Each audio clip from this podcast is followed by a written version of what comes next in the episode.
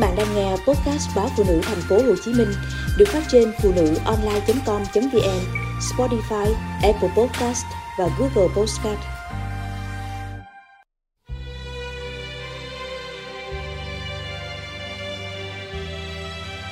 Một lần say nắng mất 3 năm để hàn gắn.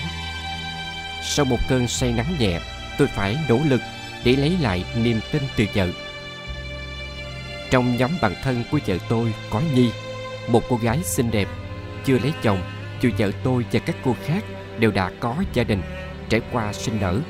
Nhưng không biết có phải vì chưa chồng hay biết cách chăm sóc nhan sắc mà Nhi trẻ hơn rất nhiều so với bạn bè.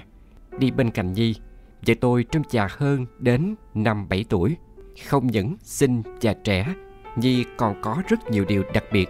Tôi bị thu hút bởi cách nói chuyện rất duyên dáng hiểu biết và quyết liệt trong cuộc sống của Nhi. Cô ấy cũng có cá tính mạnh và dù còn trẻ nhưng đã đứng ra làm chủ một công ty, tự mua được nhà xe. Tôi không giấu nổi được sự ngưỡng mộ và có những ánh mắt khác thường dành cho Nhi. Hàng tháng khi nhóm bạn của vợ tôi tụ tập, tôi lại thấy trong lòng mình sống sang, mong chờ. Cảm xúc mà tôi dành cho Nhi không hiểu sao cứ lớn dần lên, không còn đơn thuần là ấn tượng hay sự nể trọng một lần trong một chuyến đi du lịch, khi đảm nhận công việc chụp ảnh cho cả đoàn, tôi đã chụp ảnh Nhi nhiều hơn mọi người.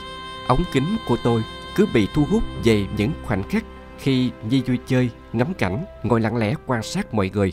Còn vợ tôi và các bạn khác thì bận biểu chăm con, tiêu thích chia sẻ chuyện bỉm sữa. Những bức ảnh của Nhi đẹp và có cảm xúc hơn hết thảy. Sau lần đi chơi ấy, trong lòng tôi cứ nghĩ nhiều về Nhi. Tôi có như rung động mà phải rất cố gắng để kìm nén. Trong khi đổ ảnh ra máy tính, tôi đã gửi ảnh riêng cho Nhi và khen bâng quơ rằng cô ấy có nụ cười đẹp. Chúng tôi có cuộc nói chuyện vui vẻ, không dấu hiệu gì khả nghi, nhưng vợ tôi thì không thấy thế. Vợ tôi đọc được tin nhắn, xem các bức hình và quyết định im lặng. Vợ tôi im lặng suốt hai ngày, chỉ nói chuyện với tôi khi có mặt con. Sau đó đến đêm thứ ba, vợ mở lời. Sống với anh 6 năm, Anh có tâm tư như thế nào em đều biết. Những ánh mắt và sự ngượng ngùng Trong những cuộc vui có gì Em cũng biết cả. Nhưng em không nghĩ anh lại bắt đầu vượt giới hạn với cơn say nắng. Anh chụp ảnh bằng em rất nhiều Và còn gửi cho cô ấy nữa.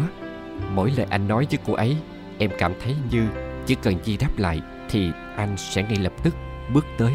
Em muốn tạm dừng để nhìn lại tình cảm của mình. Đến lúc nào em cảm thấy tin và yêu anh trở lại, Mối quan hệ của chúng ta sẽ tiếp tục. Dù tôi có giải thích như thế nào, Vợ tôi cũng bắt thóp được. Sự tạm dừng mà vợ nói là một cuộc ly thân. Vợ không gần gũi, tuyệt giao mọi kết nối giữa hai vợ chồng. Chung sống trong một nhà, Nhưng chúng tôi không khác gì người xa lạ.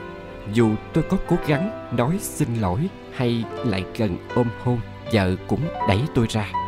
Với nhóm bạn Vậy tôi chỉ hẹn gặp bên ngoài Và thông báo để tôi ở nhà trông con. Sau một tháng Không chịu được tình trạng căng thẳng Ngột ngạt ấy Tôi bắt đầu suy nghĩ nghiêm túc về mọi thứ. Tôi nhớ về khoảng thời gian tươi đẹp nhất trong tình yêu của chúng tôi. Vậy tôi cũng từng xinh xắn, giỏi giang và tràn đầy sức sống như Nhi. Nếu như không mất 3 năm sinh con và vất vả lo toan mọi thứ trong gia đình dạy dỗ, chăm con những khi ốm đau thì hẳn sự nghiệp của vợ cũng đã có những bước thăng tiến khiến tôi ngưỡng mộ. Tôi thấy rất có lỗi với vợ khi đặt quên đi những điều bình thường nhất và thực sự muốn tìm lại cảm xúc giữa hai vợ chồng. Để làm được như thế, tôi đã viết một email nhận lỗi nêu kế hoạch muốn xây đắp lại tình cảm với vợ. Buổi sáng, tôi hẹn giờ dậy sớm để chuẩn bị ăn sáng cho cả nhà mà không ra ngoài như trước nữa. Cuối tuần, tôi chủ động nhờ cô em gái đến trong con để được hẹn với vợ đi cà phê, xem phim, gặp gỡ bạn bè của tôi. Những lần vợ trang điểm để ra ngoài mà không dướng bận con cái, tôi lại thấy em thật xinh đẹp và khác biệt. Vợ dù không gửi lại email nhưng vẫn bày tỏ sự thích thú trong những cuộc hẹn. Chúng tôi lại sôi nổi nói chuyện với nhau về con cái, bạn bè, về tình hình xã hội, đầu tư. Nhiều đêm sau những cuộc hẹn, khi tôi chủ động chuyện chăn gối, vợ cũng đáp lại nồng nhiệt. Cảm xúc cứ nuôi dưỡng dần như thế, cho đến nay là đã ba năm. Ngày sinh nhật con trai, Vợ thử tôi bằng cách tổ chức một bữa tiệc Hẹn bạn bè và cả Nhi tại nhà tôi. Ban đầu, tôi dù hơi ngượng Nhưng sau đó đã xác định là không còn tình cảm gì với Nhi nữa, Nên thoải mái nói chuyện như bình thường. Chỉ có một câu chuyện phía sau Là riêng hai vợ chồng biết. Đêm hôm ấy, Vợ tôi đã nói, Em cảm nhận được mọi chuyện đã qua. Em mong rằng mình sẽ không phải đối diện thêm với cơn bão nào nữa. Tôi thầm cảm ơn vợ, Vì nếu em không đủ nhạy cảm và tinh tế, Chuyện có thể đã đi rất xa. Chuyện này cũng như một lời nhắc nhở tôi rằng, Chỉ cần một cơn gió nhẹ Mà bản thân không làm chủ được, Cũng sẽ đủ khiến mình mất đi tất cả.